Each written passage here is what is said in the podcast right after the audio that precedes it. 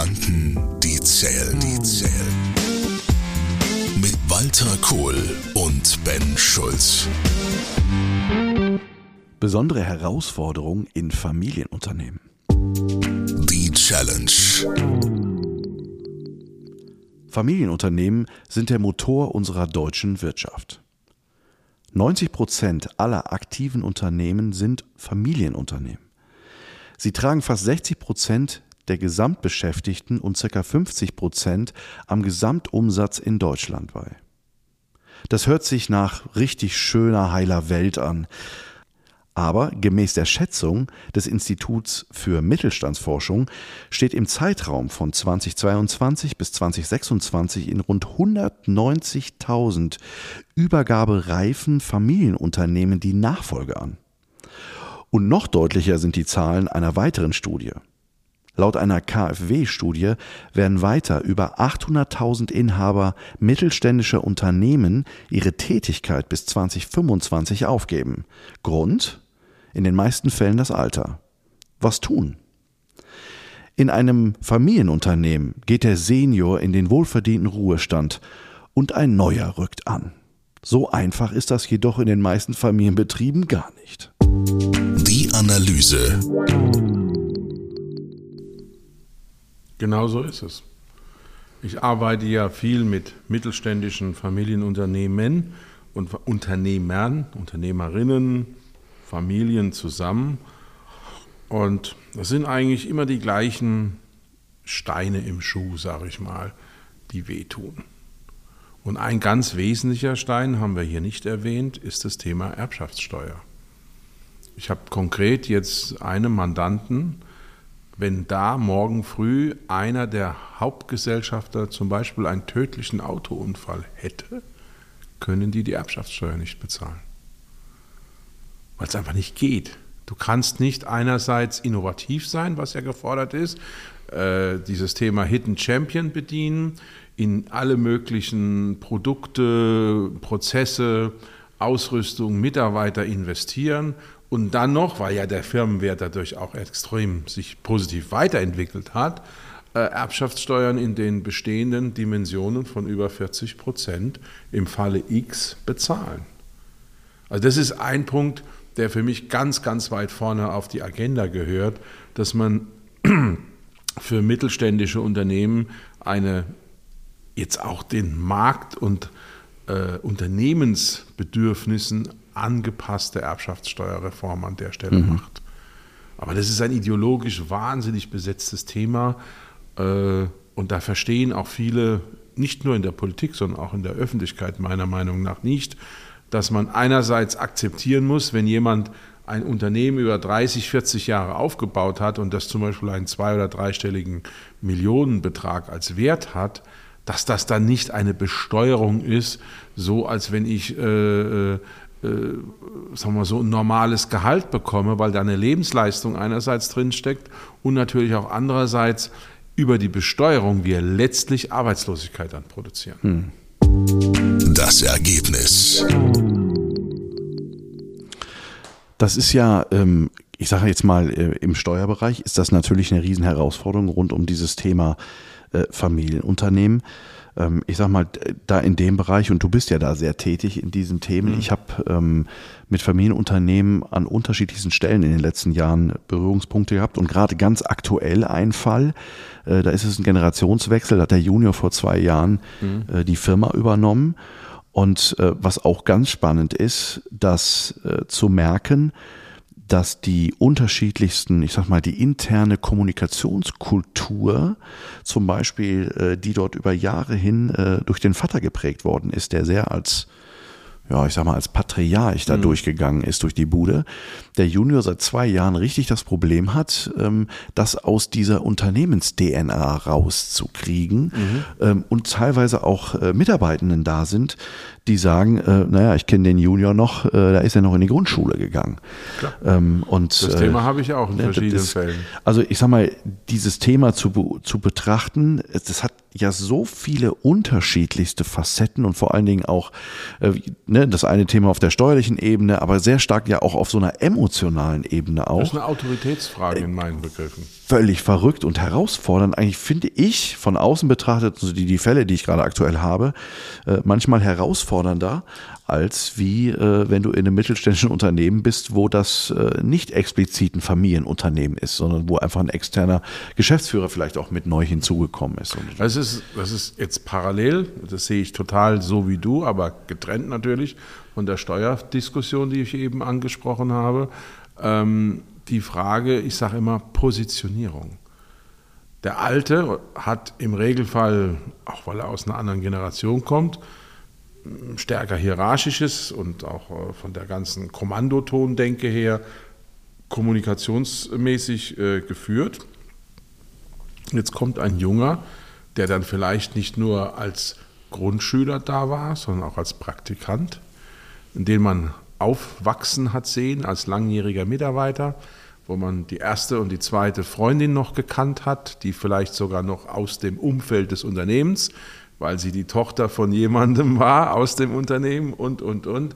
Das heißt, wo auch schon fast eine Intimität und eine persönliche Nähe äh, Realität ist, die ja Autorität fast verhindert.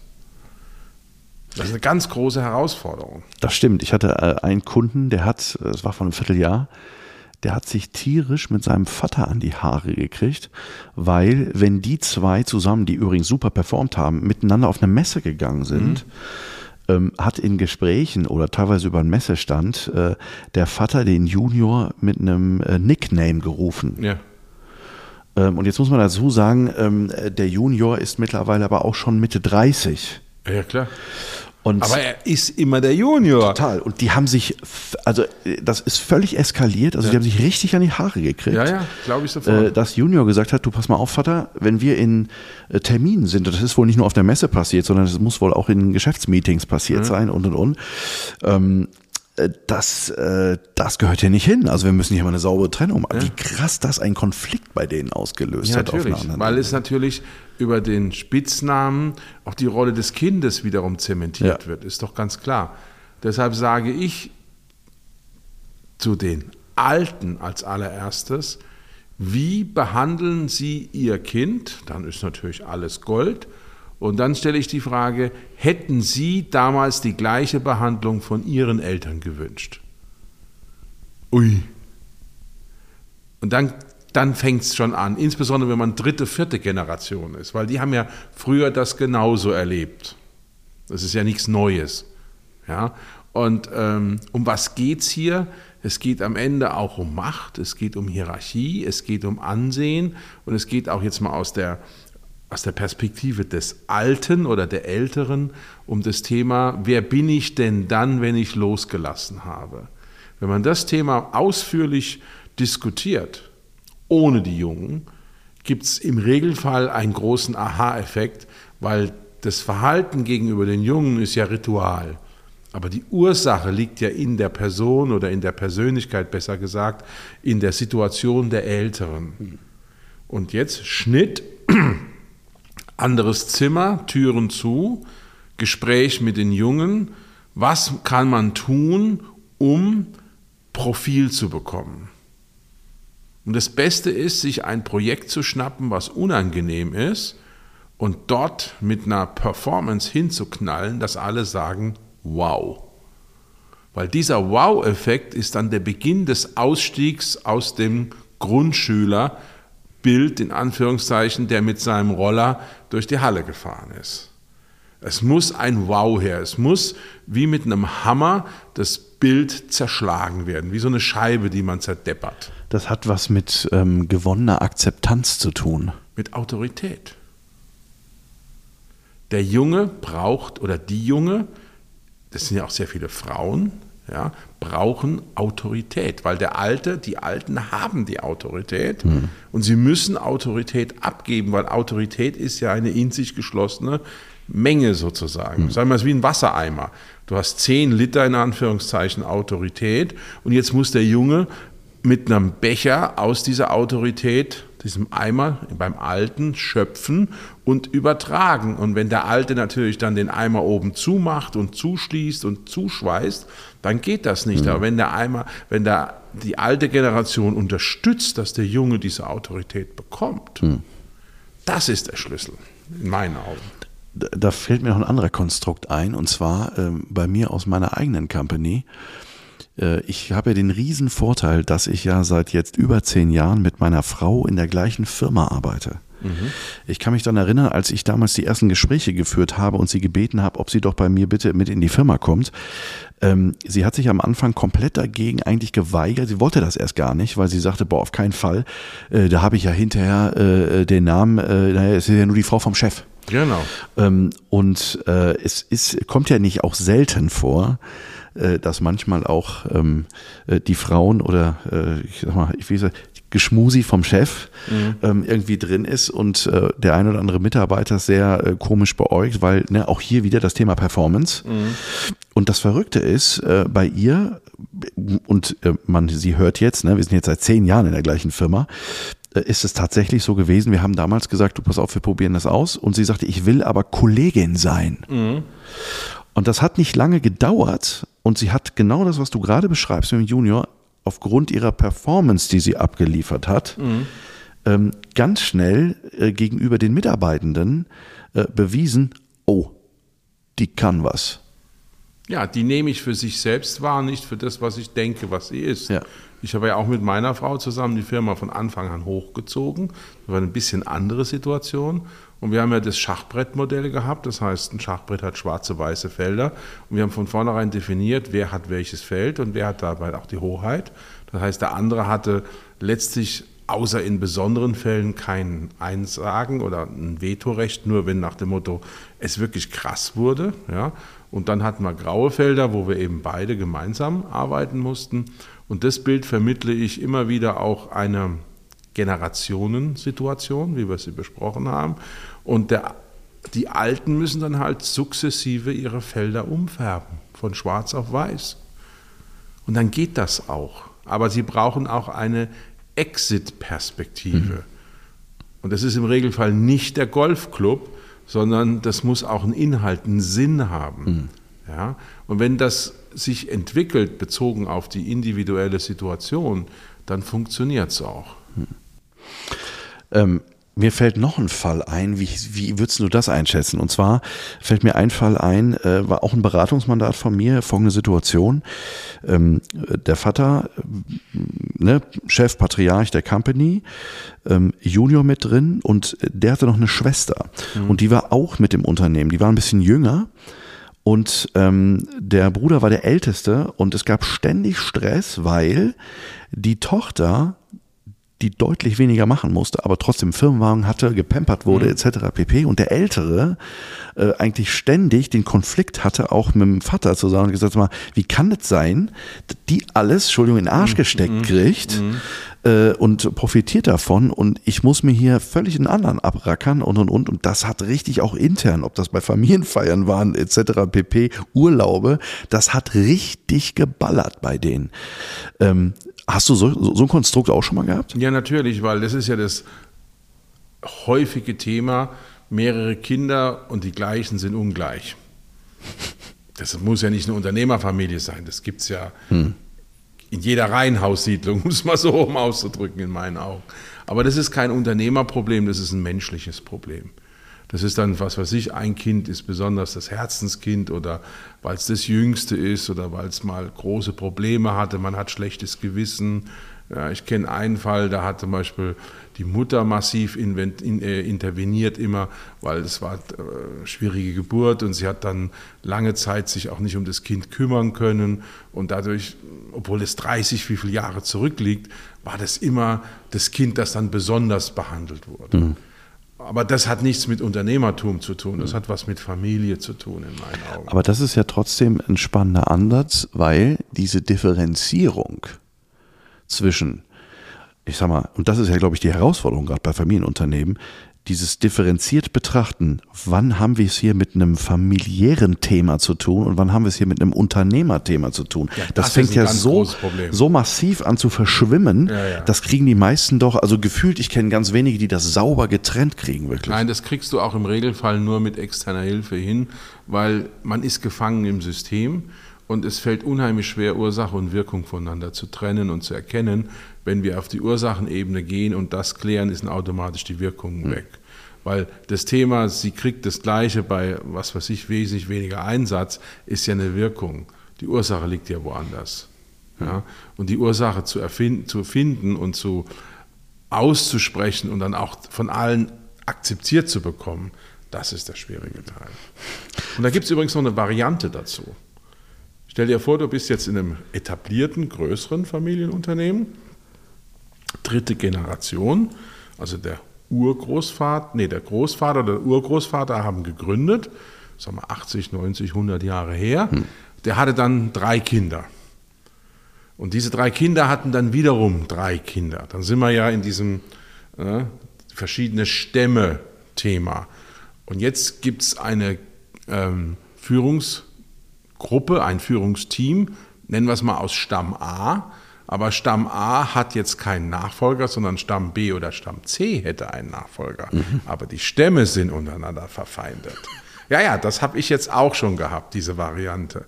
Ne, weil dann hast du ja praktisch eine gruppendynamische Situation, die dann in Gesellschafterversammlungen auch dazu führt, naja, aber dein Onkel hat ja schon vor zehn Jahren gelogen und du bist ja genau, oder vor 30 in dem Fall, ne, und du bist ja genauso.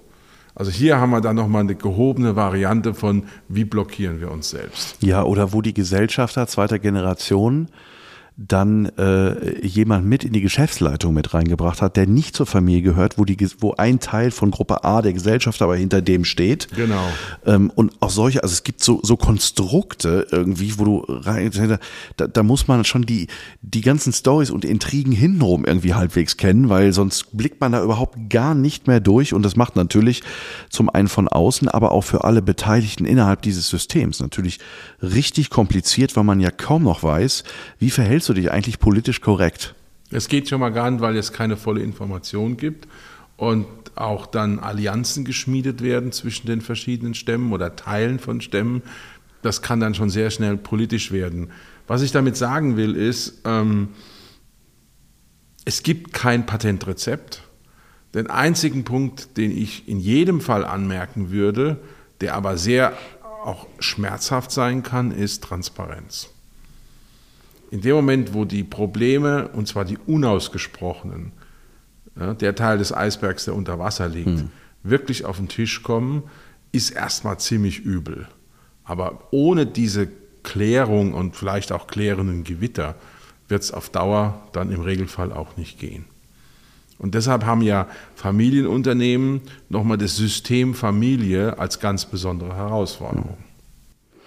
Ich glaube, was auch noch ein Aspekt, der damit reinspielt, was du gerade sagst, auch noch dazu gehört, ist das Thema unausgesprochene Erwartungen. Ja, ganz wichtig. Das finde ich in Familienkonstrukten, finde ich auch ganz, ganz extrem. So mit diesen Aussagen, das hättest du doch wissen können. Oder das hätte dein Vater ja so gemacht. Ja, Das ist, der, das ist natürlich der absolute Hit. oh, mit grauen, äh, mit grauen und verstorbenen Eminenzen zu argumentieren, das ist natürlich auch nochmal so ein ganz harter Punkt. Ja, aber das ist ja häufig so. Oder umgekehrt, du bist ja genauso wie dein Vater, Klammer auf, das war damals furchtbar und wird heute furchtbar. Ja, es geht ja in jede Richtung. Ja, klar. Und deshalb ist es so wichtig für die Jungen zu sagen, ja, es gibt, ich sage immer, das ist eine Bühne. Beschreib mir die Bühne. Wer ist alles auf dieser Bühne, wie in einem Theater? Und was sind die Requisiten? Ne? Was sind die Stories, die wichtig sind? Womit wirst du angegriffen? Womit wissen sie, dass sie dich in der Vergangenheit in die Ecke treiben konnten? Und das ist so ein typischer Fall, so ein Spruch wie, naja, du bist ja ganz dein Vater und das war damals schon furchtbar, das mussten wir damals erleiden, nochmal machen wir das nicht. So, Gesellschafterversammlung. Wie gehst du damit um als 25, 30, 35-Jähriger? Dein Vater ist jetzt, wie viel, sag mal, drei, fünf Jahre tot. So. Und das muss man trainieren. Ja? Das ist im Prinzip Kampfsport an der Stelle. Das ist wie Karate oder Judo, dass man eben gewisse Sequenzen lernt und weiß, aha, jetzt kann ich einen Wurf ansetzen. Und dann beginnt die Positionierung auch sich neu zu entwickeln. Ja, vor allen Dingen äh, diese Momente ähm, mit einer äh, emotionalen Selbstkontrolle, äh, die dann äh, nicht in einer Schlacht mit Türen schmeißen endet. Äh, ist ja oder genau Tellern. Das das, muss ist, man gen- trainieren. das ist Das der muss man Punkt. trainieren. Ne? Was mir gerade einfällt, ist, äh, ich habe noch eine Geschichte, die mir einfällt, und zwar ähm, bei einem Familienunternehmen, äh, wo ich ein Mandat hatte, war es so, dass der Vater seinem Sohn, schon, der schon Jahre mit im Betrieb war, war einfach klar, der Junior übernimmt den Laden. Und ähm, da ist es tatsächlich so gewesen, der Sohn ist nach dem Studium mit in diesen Laden rein und ist schon seit ah, knapp zehn Jahren in dieser Firma drin. Und dann tauchte irgendwann nach mehreren Jahren der jüngere Bruder auf der Bildfläche wieder auf, weil der das in seinem vorherigen Leben in dem Berufsfeld, wo der vorher war, nicht auf der Rille gekriegt hat. Dann passierte Folgendes, dann hatten die eine Weihnachtsfeier. Und äh, an der Weihnachtsfeier hat der Senior ohne mit dem Sohn, der schon zehn Jahre in dem Laden ist und sich einen Arsch aufgerissen hat, gesprochen und hat auf der Weihnachtsfeier präsentiert, dass der Junior jetzt wieder in der Firma ist und folgende Position bekommt. Der neue Junior, ja. Der, der Jüngere. Äh, Aber das ist ja in der Bibel schon mit dem Gleichnis des verlorenen Sohns. Das musst du nur lesen, da wirst du genau das Gleiche sehen. Obwohl da ja nochmal die Metapher nochmal eine andere war. Aber äh, ich sag mal so, das, das war schon, und ich habe zu dem damaligen Zeitpunkt, habe ich den Junior gecoacht und begleitet, als der mir diese Story erzählt hat, der Tränen in den Augen gehabt, der gesagt, ich weiß nicht, was ich machen soll. Ja, logisch. Weil es ja, es ist ja emotional für ihn schwierig und es ist ja auch aus Sicht des langjährigen Juniors in der Firma eine absolute Entwertung, Gesichtsverlust, Desavouierung, äh, äh, genau vor dem Publikum, vor dem er ja auch als Führungskraft bestehen muss. Vor allen Dingen, was ich glaube, ist, dass gerade auch in Familienbetrieben auch dieses Wort Loyalität, Das hat ein ganz, ja, das hat nochmal eine völlig andere ja, gut, Gewichtung. Blut ist ja auch ein anderer Das Saft, ist natürlich. ist ja ganz klar. Und äh, auch die Argumentation, wie mit dem Begriff Loyalität umgegangen wird, auch in Richtung Mitarbeiterschaft, finde ich Ja. übrigens ganz spannend, dass in Familienbetrieben das Thema Loyalität in Familienbetrieben anders auch betrachtet wird gegenüber Mitarbeitenden und Angestellten, als wie das zum Beispiel in anderen Wirtschaftsunternehmen der Fall ist. Ja klar, weil man ja eine persönliche Beziehung hat. Und sehr häufig gerade bei alteingesessenen Familienunternehmen ist ja auch der Mitarbeiter zweite, dritte Generation Mitarbeiter. Das gibt es ja auch, die Varianten. Mir kommt gerade die Idee, vielleicht sollte ich am Wochenende nochmal der Pate gucken. Ja, ich glaube, das ist jetzt nicht das mittelständische Unternehmen, was wir hier äh, als Vorbild haben. Aber ich glaube, jetzt auch für unsere Podcast-Zuhörer zwei Erkenntnisse. Es ist überall so. Also wenn man so eine Situation bei sich in der Gesellschafter-Familienstruktur hat, fühlt euch nicht damit alleine. Es ist häufig so. Es wird halt nicht gezeigt. Es ist unterm Teppich, hinterm Vorhang. Aber es ist viel, viel häufiger, wie man denkt. Das beruhigt schon mal, finde ich. Und das Zweite ist, es gibt Erfahrungswerte, wie man damit umgehen kann. Aber wenn man selber betroffen ist, wenn man Teil der Situation ist, dann ist es fast unmöglich in meinen Augen, sich so weit herauszunehmen und zu abstrahieren, auch emotional zu neutralisieren, dass man alleine die Lösungen hinkriegt. Das halte ich für sehr, sehr schwierig, insbesondere wenn die Lage komplex ist und lange auch Verwundungen und alte Rechnungen und solche Dinge drin sind. Da braucht es externe Unterstützung, weil der große Vorteil des Externen ist, er kann sagen, was er will, weil er ist ja nur der Externe. Und zum Zweiten, er geht wieder. Und dadurch kann man den ganzen Schutt und den ganzen Frust auch bei ihm parken. Den nimmt er mit. Ja, und ich sage immer in meinen Beratungen, Sie können mich anschreien, Sie können auch weinen, das ist völlig egal, weil es muss raus. Das ist der dritte Punkt, es muss auf den Tisch. Kohl und Schulz. Gedanken, die zählen, zählen. Mit Walter Kohl und Ben Schulz. Weitere Informationen im Internet unter kohl und schulz.de.